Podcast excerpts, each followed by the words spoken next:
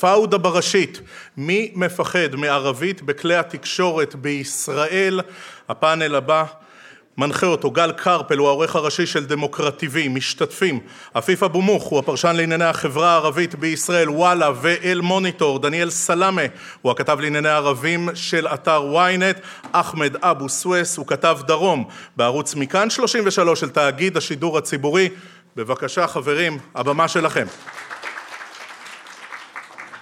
כן, אז אה, כאמור עם הפאנל המכובד כאן אנחנו נדבר על אה, ייצוג ערבים אה, בתקשורת הישראלית ועל ערבית בתקשורת הישראלית והייתי רוצה להתחיל אולי מאחת הדילמות או אחת הסיטואציות שבהם נתקלים אנשים מהחברה הערבית שמגיעים לתקשורת ואני רוצה להתחיל איתך עפיף ולשאול על המתח שקיים בין הצורך לייצג את החברה ממנה אתה מגיע בתוך התקשורת הישראלית והיחס שמקבל או במילים אחרות עד כמה קשה מצד אחד לערבי בישראל לדבר על דברים שאינם ענייני החברה ממנה הוא מגיע ומהצד השני של זה גם היחס של החברה ממנה הוא מגיע לצורה שבה הוא מתבטא בתקשורת המוסדית.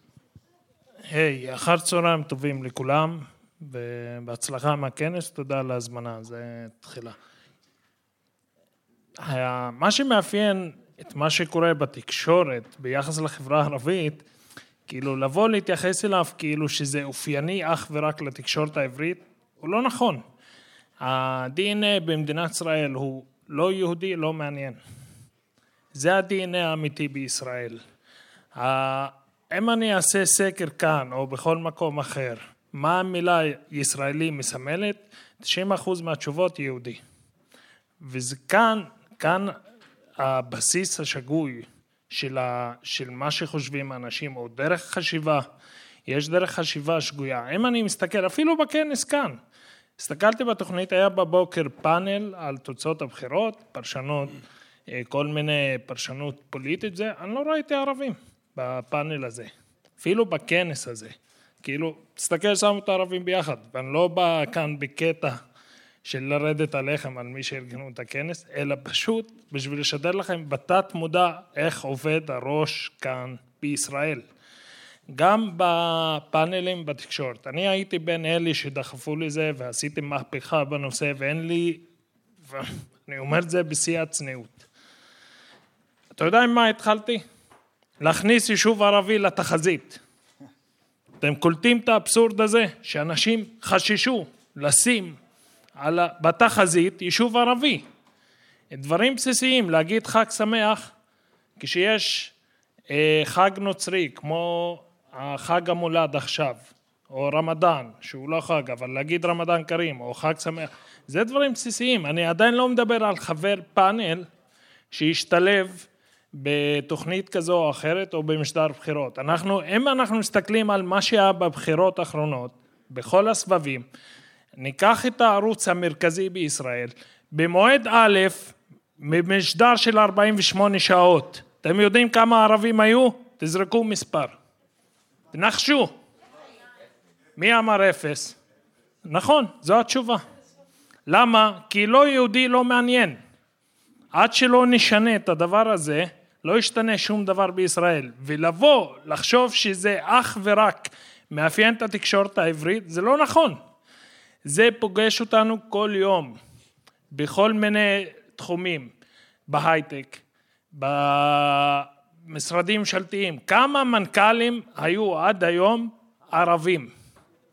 מה אתם רוצים להגיד לחבר מרכז הליכוד, כן יכול להיות מנכ"ל משרד ממשלה, ממשלתי, אבל ערבי שסיים בן גוריון או טכניון הוא לא יכול לשמש מנכ"ל משרד ממשלה? עפיף, אני רוצה לשאול אותך... ממשלתי, סליחה. אני רוצה לשאול אותך בהמשך לזה, לגעת קצת בסוגיית הכסף. כסף כן מניע אה, את השיקולים. ו-20% מהציבור הם ערבים. זה ערוצים מסחריים. בדיוק. זה אופייני לערוצים מסחריים. עד כמה הערוצים המסחריים מצליחים לגעת בציבור הערבי, ואיך יכול להיות שאין כסף בלגעת בחמישית מאוכלוסיית ישראל? תשמע, זה... הערוצים, הייתה טענה כשהתחלתי לחפור בנושא ולהיכנס לתקשורת ולדחוף לזה, הייתה טענה שלא תשמעו אותה בחיים, כאילו on record, תמיד off record, שערבי מוריד רייטינג. כן. זו טענה אמיתית שמסתובבת. ערבי על המסך, מוריד רייטינג. עכשיו תסתכלו, כשמדובר בערוץ מסחרי, שם המשחק הוא רייטינג כמובן, בניגוד לתאגיד השידור וכולי. אני התווכחתי עם כל מיני אורחים, אמרתי להם תביאו לי נתונים, יש מדד רייטינג דקה, כל דקה מראה לך כמה זה. אמרתי להם תביאו לי פאנל אחד שנכנס לתוכו ערבי, הרייטינג ירד. להפך.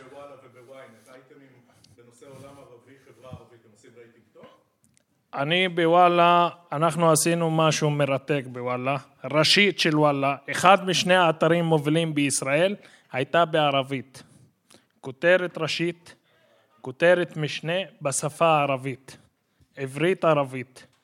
זה מהפכה, מהפך. אני עדיין לא מדבר על שבת תרבות שעשינו בבאקה אל-גרבייה. אבל מה קרה... יושב כאן ג'מאל מג'אד. ומה, ומה סיפרו המספרים, או זאת אומרת, מה בסופו של דבר הסיקו מהניסיון הזה? לא רק זה. כן, זהו, אז אני אגש, אני לא אגש רק לדניאל. זה, אתה יודע מה, אני, אני, אני שואף ליותר מזה. למה ערבי צריך להיות מוזמן לפאנל רק בשביל לדבר על מנסור עבאס כן. או על זה? תגידו לי, אתם, אתם אה, נפלתם על הראש? אז- אז בדיוק כל- בנקודה הזו- כל שרה או שר או חבר כנסת יהודי, שלרוב צריך ווייז בשביל לדעת איפה הכנסת נמצאת, הוא יכול לשמש חבר פאנל. הוא מסיים איכשהו נפלט מהכנסת, תוך יומיים מוזמן נווה אילן. על מה? אתם רוצים לשעברים? סבבה, תזמינו ח"כים ערבים לשעבר, לא משנה. יש פריימריז, נגיד, אני, אני זוכר משדר, שזה מרתק אותי, אני זוכר אותו לפני כמה שנים. היה פריימריז במפלגת העבודה. אתם יודעים את מי הזמינו לפרשן? ח"כים לשעבר מפלגת העבודה, אופיר פינס וכולי וזה, וזהבה גלאון. כן, עכשיו אתה תוהה, אתה אומר, טוב, יש גאלב מג'אדלי נגיד, היה שר במפלגת העבודה, היה חבר כנסת, היה בזמנו נואף מסאלחה וכולי, הוא, זכרונו לברכה, אללה ירחמו כבר, אבל היו ח"כים ערבים. למה, למה, סליחה, למה צריך להזמין זהבה גלאון כן. ממרץ לפרשן מפלגת העבודה, ולצד, כשלצידה רק ח"כים מפלגת העבודה? כן, אתה, תראה, אתה, אתה עולה פה על הרבה נקודות מאוד מאוד חשובות, ודניאל, אני חושב, דניאל סלאם אה, ynet, הוא גם אה, אה, כתב לענייני העולם הערבי, וגם כתב תעופה. לא ערבית, תעופה. עכשיו, הדבר הזה הוא, הוא חריג מאוד, ואני רוצה לשאול אותך, דניאל, בדיוק על אותה חוויה. זאת אומרת, התגובה, ה... האם יותר קשה לך מאשר לי, לבוא ולהגיד, אני מתעניין בנושא שאינו מגזרי, ואני רוצה לעסוק בו. תראה, אני חושב שכן, בהמשך למה שעפיף ידידי פה אמר, יש איזושהי ציפייה שערבי יסקר ערבי, או... לצורך העניין זה יהיה מוזר לראות כתב ערבי, מסקר משהו שהוא לא קשור בעולם הערבי, שהוא תעופה, או כלכלה, או טכנולוגיה, או לא יודע מה.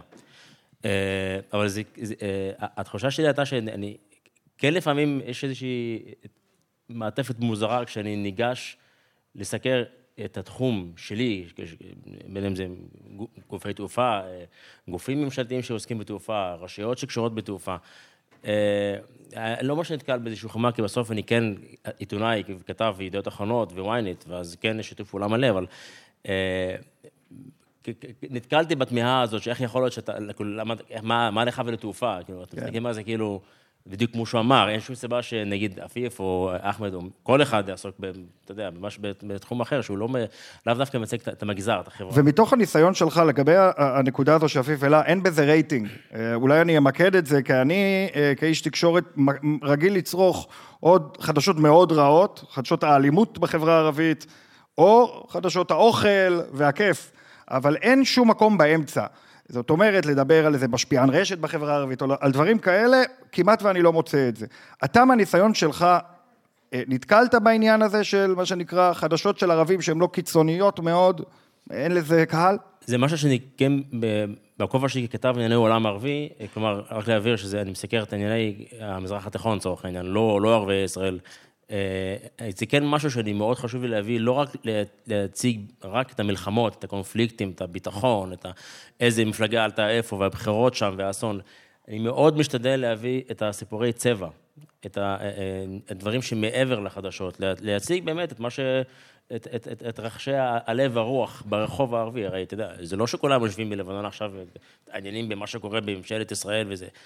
זה, זה, אבל תמיד קורה מצב שאמירה אחת של נסראללה, נגיד לפני, ביום שישי האחרון היה אמור לנאום, דחה את זה ליום ראשון, כי הוא היה חולה או משהו כזה. אה, עכשיו, במה כל העולם מתעסק? אם נסראללה חולה, אם הוא לא הולך למות, הוא חטף שבץ, הוא עכשיו מטופל על ידי רופאים איראנים, בשלל הזיות מכאן עד אה, דמאסיק.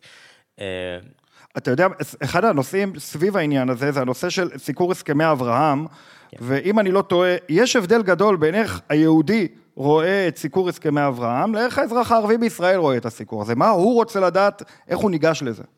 נכון, תראה, בשביל הרוב, אפשר גם לראות את זה, דרך אגב, בצורה מאוד יפה בטוקבקים, ממש, של, אתה נכנס לאייטמים שעלו אצלנו, בוויינט, לאתר, פשוט תסתכל בטוקבקים.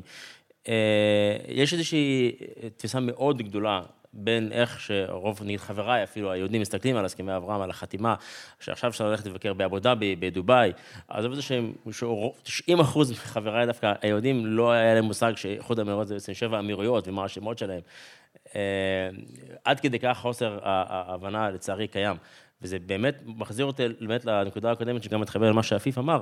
התפקיד שלי כעיתונאי, בין היתר, הוא לא רק להציג ולה, ולהביא ולהנגיש את, את מה שקורה ברמה האקטואלית החדשותית בעולם הערבי, אלא גם מעבר לזה, מה, מה, מה יש שם. שלחנו באחד הפעמים כתב אה, לאיחוד האמירויות, אבל לא לאבו דאבי, לא לדובאי, איזה מקום אחר, אה, אתה יודע, להציג את מה שיש מעבר למה שרואים שם. אז אני חושב שבפרספקטיבה של איך, אה, איך לתחושתי, החברה הערבית והחברה היהודית הסתכלו על הסכמי אברהם, זה באמת שני אה, צדדים של המתרס, עם תהום מאוד גדולה ביניהם. כן, אה, אחמד, אני, אני חוזר טיפה לנקודה שדיברנו בהתחלה על העניין הזה של הקונפליקט של הייצוג, ואצלך יש איזושהי אה, סיטואציה די מיוחדת בעיניי, שאתה נתקל ב... בתוך החברה שלך, שממנה אתה מגיע, לא כל כך רוצים לפעמים שתייצג אותם, אפילו בעבר הותקפת סביב העניין הזה, זאת אומרת החברה הבדואית בנגב, שהרבה פעמים, אה, תקן אותי אם אני טועה, לא רואים בעין יפה בכלל את הניסיון לגשר, אה, לא, להפחית את הבדלנות הזו. טוב, אני אתחיל דווקא באחד הסיפורים בכתבה שסיקרתי. היו מפגינים, הפגנה של הבדואים בתוכנית פראוור לפני כמה שנים, ואז הגיעו מעט אנשים. העיתונים הערבים שם שהיו, ואז אמרו, בוא, בוא, בוא, בוא, בוא נתבשר על מספר, היו נראה לי 40, 50. ואז אמרו, בוא, בוא נגיד 150. אני באתי ואמרתי, חברים, אבל היו 40 בו, לא 150. אנחנו באנו להעביר את התמונה ואת האמת, אנחנו לא יכולים, אולי נעשה כתבה דווקא על איך ההפגנה הזאת, למרות שנערכו לה וארגנו לה, נכשלה. אולי נביא את האמת פה. ואז כשאתה עושה ומביא את האמת, אז אתה נחשב עובד עם הממסד. הם מצפים ממך שתמיד תהיה לצדם. תייפה את המציאות. כן, באש ובהכל. לעמוד לידם, להעביר את ה... לשמור עליהם. בלי לחשוב על דברים אחרים, לא, להיות, לא להעביר את האמת מדי פעם, לצערי הרב, זאת המציאות. הם מצפים ממך שיש אייטמים של חשיפות, לחשוף אייטם מסוים נושא מסוים שקשור לשחיתות, אל תגלה את זה, זה בושה, אתה יודע, זה תהיה קטטות, ו, ויהיה ויהיה, ואז אה, שלא, אל, ת, אל תתעסק בזה. וכשאתה מתעסק בזה וחושף את זה, או עושה את זה, אתה יודע, אתה לא צריך לישון בבית באותו יום. בואו נגיד את זה ככה. או יריות על הרכב, או אתה יודע, כותבים עליך שני עמודים, מתעורר עם שני עמודים שאתה משת"ב, או כל מיני, אתה יודע, קללות, והנה הוא, המשת"ב. אתה מתאר לי משהו, שאם אני מסתכל על המושג הזה, מדורת השבט. הטלוויזיה כמדורת השבט שמייצגת את העם, העם מסתכל, גאה או לא מרוצה או כן מרוצה מאיך שמציגים את החברה שלו. השאלה היא האם החברה הערבית בישראל היא מוצאת את עצמה לא רק במובן של כמה אנשים יש אה, אלא אה, דרך אגב אולי, אולי קצת נתונים אה, קודם כל לפני שנתחיל על פי מחקר של אקורד סיכוי אופוק לאחרונה יש פער גדול בין איך הציבור תופס את הייצוג הערבי בתקשורת הציבור חושב שיש מספרים כמעט כיחס האוכלוסייה הערבית באוכלוסייה, כמעט 20 אחוז אה, בתקשורת, בימין חושבים שיש המון, בשמאל חושבים שיש פחות, אבל גם הימין וגם השמאל טועים, כי יש הרבה פחות ממה שהם חושבים, שלושה אחוז זה המספר האמיתי. כן, בדיוק. אז זה עלה משתיים, שתיים וחצי, שלושה, עכשיו קצת יותר. אה, אה, בחברה הערבית, ואני שואל, ואנחנו מדברים על העתיד, כל הכנס הזה מדבר על העתיד, ולא רק לדבר על מה היה, ולא צריך לחזור לימים שכל כתבי לענייני ערבים היו יהודים שיודעים ערבית. אה, אז אולי התקדמנו קצת. אבל כשאנחנו מסתכלים לעתיד, האם... שלא יודעים, כן, נכון. זה התחיל שלא יודעים, ואחר כך שיודעים.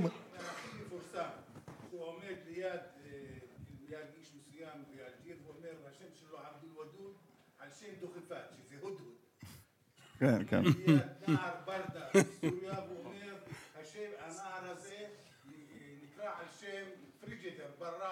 כן, אז, אז הנקודה היא באמת שכתבים לענייני ערבים שאפילו לא יודעים לדבר עם המרואיינים שלהם, או, או כמובן הם צריכים לדבר רק עם מרואיינים דוברי עברית. אגב, אין, אין, אין יותר מדי פרשנים לענייני העולם הערבי או החברה הערבית שהם יהודים, אני מתכוון, שהם באמת מוערכים על ידי ערבים, סתם שתדעו. כן, אז זהו, אז בנקודה הזאת... יש בודדים. אגב, יש פה תפיסה גם בעייתית, ברשן לענייני ערבים, אתה יודע איך מסתכלים עליו, שבדרך כלל מגיע... לא משנה, תקשקש משהו בעברית, מילא אף אחד לא יבדוק, כי הציבור היהודי לא... לא אז תראה, אז יש ציבור, ציבור יכול להיות שווה כסף, רייטינג, ומה צריך לקרות, אם אני מסתכל קדימה, האם יש סימנים חיוביים או שליליים בכיוון שגם בחברה הערבית יראו ארץ נהדרת, תראו חדשות 12 ויגידו, זה עליי, כמו שאני רואה שזה עליי. תקשיב, בואו נתחיל שבאמת החברה הערבית היום היא הרבה צופה דווקא בחדשות בעברית. דווקא בחדשות בעברית הם צופים והם מכירים התוכניות והם משתתפים, אבל בואו נחזור לרייטינג. המושג של רייטינג, מה שסיפר כאן עפיף גם, כן. רייטינג שהוא דבר שהוא חשוב. שהוא חשוב למדיה בעברית, וזה שכל אחד א', ב', בהרבה מקרים, לקבל גם אנשים. הרבה אנשים שרוצים דווקא להתקבל לתוכניות של, של האח הגדול וכל מיני, כל התוכניות האלה. אבל אתה יודע, הוא לא מעניין את החברה היהודית פה, אלא הוא צריך להיות הזוי על מנת לקבל אותו. זה אחת. הנקודה השנייה שאני חושב לדעתי אה, אה, גם חשוב לי להגיד אותה על הפרשנות. אה, נציגות הערבית היום, שיש נציג, יש כתב שהוא לענייני ערבים, הוא יכול להביא את הסיפורים שאף אחד לא מכיר אותם. לא כל מי שהיום שירת ביחידת מודיעין ויודע קצת ערבית ויכול להיות פרשן לענייני ערבים. גם התפיסה אליו, הציבור הערבי לא מאמין לו. הוא יודע מישרות, מסמן אותו, אני, כבר הוא הגיע מיחידה כזאת, אני, הוא מייצג את המדינה, לא, לא רוצה, אין אמונה בו. אני חושב שיכול להיות שהרבה פעמים הנושא של ערבים נתפס כנושא, עצוב לי להגיד את זה, כנושא ביטחוני. זאת אומרת, אם אתה מדבר, למה, למה מביאים את ההוא שהיה במודיעין, או הרבה פעמים למה שולחים כתב ערבי, מביאים כתב ערבי, למה? כי הוא ירוץ ש, ש, שיהיה רצח בחברה הערבית, אז הוא יהיה הראשון להיות שם. זאת אומרת, ההסתכלות הזו כ... על כל הנושא הזה כנושא של ביטחון, ולא נושא של סיקור חברה מרתקת, כמו שלאט לאט, אתה יודע, הרבה כתבות על החברה החרדית והחברה הדתית-לאומית וחברות אחרות, שכן בתקשורת, אני רואה בשנים האחרונות, יש לפחות מאמץ להיכנס לעובי הקורה. אני לא מרגיש, ותקנו אותי אם אני טועה, שיש מאמץ להיכנס לעובי הקורה ולדקויות ולתרבות היומיומית שהיא לא רק ביטחון או, או אוכל. לא, יש היום. אם אני לא רוצה לתת קרדיט לאף אחד, אבל אם אנחנו חוזרים ומסתכלים על ערן זינגר, למשל, אני רואה את הסדרה האחרונה שלו. אתה יודע, נכנס, אוקיי, את נגד ועד, לא, לא יודע, אבל יש בו ניסיונות. אבל כל הדברים, הניסיונות האלה צריכים לידע. אתה לא יכול להכיר את החברה הערבית בקצת, כשאתה מדבר קצת ערבית, אתה חושב שאתה מכיר את החברה הערבית. אני בן החברה הערבית, נולדתי, גדלתי וממשיך שם, אתה יודע, יש הרבה דברים שאני עדיין לא מכיר אותם. אני לא מכיר מהתרבות שיש בבאקה אל-גרבייה, כמו, אני מכיר מה שיש בדרום, אבל אני לא מכיר מה שקורה בג'וליס, או כמו שאני מכיר במה שקורה ברהט. וכל הידע הזה צריך מישהו תמיד שהוא מתוך החברה, הוא יכול להביא את הסיפורים. אני אגיד לך עוד דוגמה אחרת, אז לא רוצה לנקוט בשמות, אבל פעם היה ערוץ ראשון. כן. ואז היו אומרים, מה יש לבדואים? אה, נו, אתה יודע מה יש לבדואים. היו עושים כתבות של אה, שר מגיע, שר מבקר, מה, מה לעשות על הבדואים? יש רק עולים על חמורים לבית הספר, וזה מה שעושים. אני זוכר שהתחלתי לעבוד, ופתאום התחלתי, עבדתי, תודה לאל, תקופה קצרה שם, ואז התחלתי להביא סיפורים אחרים. מקצועות דווקא שהיו נשים, מיועדות לנשים, פתאום גברים עובדים בהם. להכין את הלחם מסאז' ולבשל, פתאום מקצועות, זה היה בושה להתעסק בהם, רק זה לנשים. פתאום הגברים נכנסו בהם. התחלתי להביא את הסיפורים של הצבע, סיפורים ואתה יודע כל מיני סיפורים ונושאים אחרים שלו ופתאום יש תחרות פתאום זה פותח דלתות. הנה אבל כל הזמן אמרתם שיש רק אין דברים האלה ופתאום אתה רואה שיש סיפורים ונושאים מעניינים ומרתקים והרבה נושאים כאלה כשאתה חושף אותם בערבית, מישהו אחר בא וחושף אותם בעברית. פתאום הנושאים האלה גם התחילו לעלות, אתה יודע, למודעות של אנשים אחרים, אה וואלה, יש נושאים כאלה, ואז הם מתחילים לסקר את הנושאים. אני יכול להגיד לך גם הרבה מהכתבות שלי, ואנשים מסתכלים עליהם ועושים פולו. כן. אוספים כל מיני כתבות ועושים את הנושאים האלה, לוקחים אותם ומפתחים אותם. לכך בסיכום, כתב של החברה הערבית, לענייני חברה ערבית, הוא יכול לעשות עבודה פי כמה מכתב אחר. כן, ודאי, ואני חושב, אה, שוב, אם אנחנו נרצה להתמקד בעתיד, דניאל, העניין הזה של סימני הזמן הפוליטיים, זאת אומרת, אי אפשר להתעלם ממה שקורה אה, במדינה, ואני... אה, אתם אומרים, הרבה ערבים רואים את התקשורת המוסדית, למרות שהרבה אנשים שם מתייחסים, נגיד, יש כמה אנשים שהתייחסו לכל חברי הכנסת של הרשימה המשותפת כתומכי טרור. זאת אומרת, אה, אה, כמובן ש, שהדברים ברוח זו אה, נשמעים יותר ויותר בתקופה הזו, ואני שואל, האם העתיד יכול להיראות יותר טוב? זאת אומרת, האם הרוח הפוליטית הזו תשפיע לרעה, או אולי דווקא כמובן, נסו לראות לפי הסימנים שאתם רואים, או דווקא תגרור איזושהי תגובת נגד, שבה סוף סוף אולי לייצג את החברה הערבית, לא לאופנים שאנחנו התרגלנו אליהם.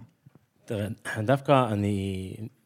אחד המקומות המאוד מעניינים לראות את הטרנדים האלה שאתה מדבר על מה עכשיו אה, נדון ב...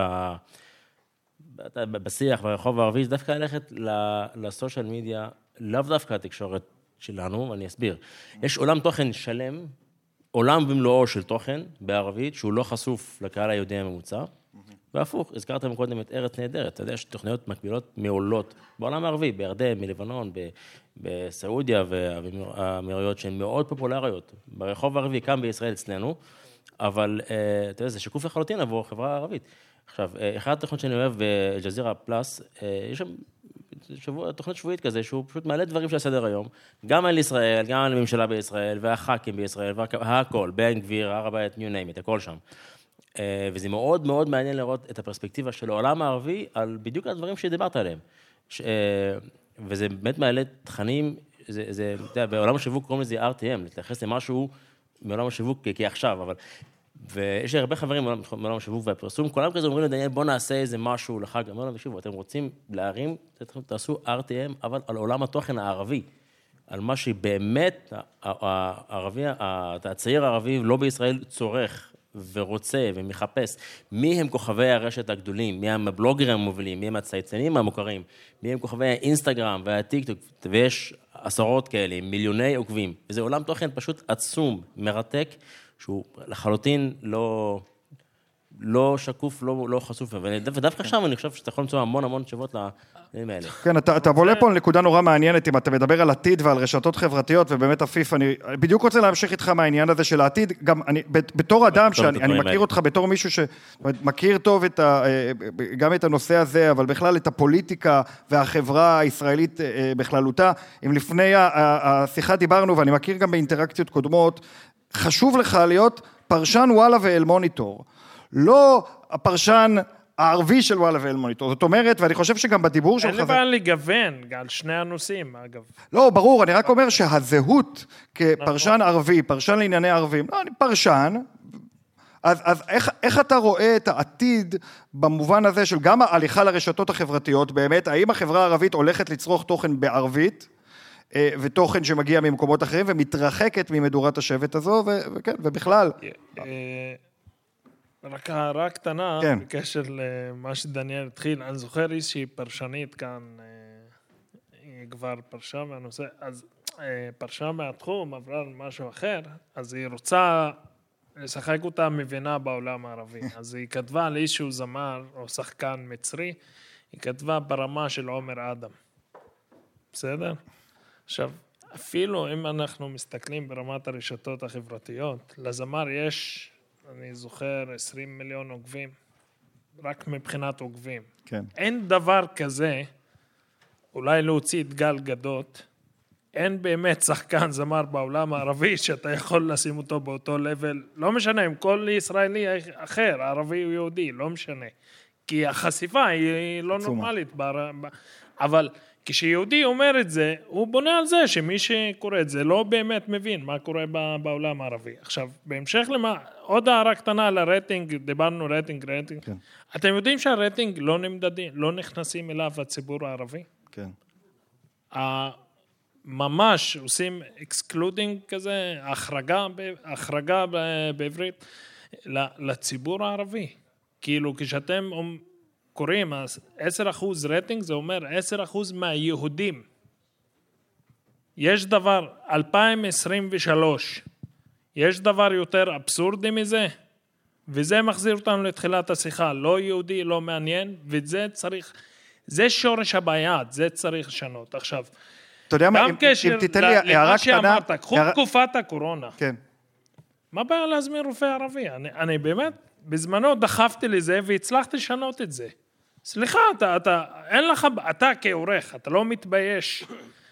כשאתה, אתה, עצם זה שהאורחים הגיעו למצב שהם חוששים לחייג לרופא או רופ, ערבי או רופאה ערבייה, זה אומר יש בעיה במדינת ישראל.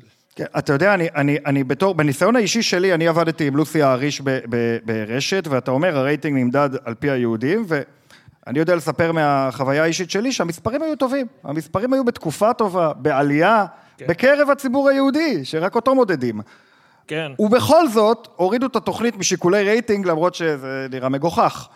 אה, ולכן אני שוב חוזר איתך לשאלה על העתיד ועל העניין הזה של הפוליטיקה שנמצאת שם, בטח בתקשורת, קודם שלמה קרעי אמר שערוץ 14 ממומן על ידי הציבור שרואה אותו, וזה נהדר, כי הוא ממומן על ידי מי שמשלם את המשכורת, זה לא הציבור. אה, הציבור עוזר אולי. הציבור צופה בפרסומות שעוזר, אבל, אבל אה, כמובן שיש מספר מקרים שאנחנו מכירים וחלקם עומדים למשפט, על זה שזה לא, זה לאו דווקא הציבור מבקש ערוץ, אה, אה, הערוץ תסתכל קם. על- תסתכל על הצד השני, הפספוס של הערוצים הללו. תסתכלו על, על הציבור הערבי, עזבו כאזרחים, כמשאב כלכלי. כמה פרסומות אתם מפסידים מהחברה הערבית בגלל חוסר האומץ לפרסם משהו בערבית או בית עסק בחברה הערבית. אני לוקח אתכם חזרה לגמר היורו ב-2016, הייתה פרסומת של נדמה לי, אני לא, אני לא זוכר של מי, לא רוצה לטעות, אה, ששודרה בערבית, חצי דקה, 30 שניות נדמה לי בערבית. מהומת עולם למחרת בתקשורת. איך אתם מפרסמים משהו בערבית ולא יודע מה, למרות שהבית עסק שפרסם אותה הוא יהודי, הוא כאילו... הוא לא... פונה לציבור. בדיוק, כי הוא רוצה את המשאב הכלכלי. אני זוכר את הכתבה הראשונה בוואלה כששמנו בערבית, רעש, חבל לכם על הזמן בקבוצות הוואטסאפ של, אה, של הימין. הנה הערבים השתלטו על וואלה, וואלה דוחף זה ולא יודע מה. אבל, אבל זה מחזיר אותנו לדרך המחשבה. אתם מבינים את הפספוס שקורה כאן? אפילו בקטע הכלכלי. אנשים כאן, אבל זה מחזיר, שוב, אני, אני לא מנסה לתרץ את זה, אלא באמת התפיסה במדינת ישראל היא שגויה מבסיסה, מהבסיס, ולכן תפקידנו כאן, גם אנחנו כחברה ערבית, ואני תמיד טוען זה, תמיד אפשר ללמוד מכישלונות. אין, אין, אין דבר כזה שבן אדם הצליח מה, מהפעם הראשונה. כן, אז אני חושב שאפשר גם לצאת באיזה קריאה לתקשורת, לפחות לתקשורת הממוסדת. אנחנו בתקופה שבה, כמו שדניאל אמר, הצעירים הולכים לרשתות, וככל שהזמן יעבור הם פחות ופחות יהיו בתקשורת, הם קהל, הם קהל חשוב, ואני חושב שלפנות אליהם זה טוב לכיס, וזה טוב לתרבות שלנו, וזה טוב לשיח שלנו, ותודה רבה לאחמד אבו סוויס, תודה רבה לדניאל סלאמה, תודה רבה לעפיף אבו מוך. גל קרפל, עפיף אבו מוך, דניאל סלאמה ואחמד אבו סוויס, תודה, תודה רבה לכם.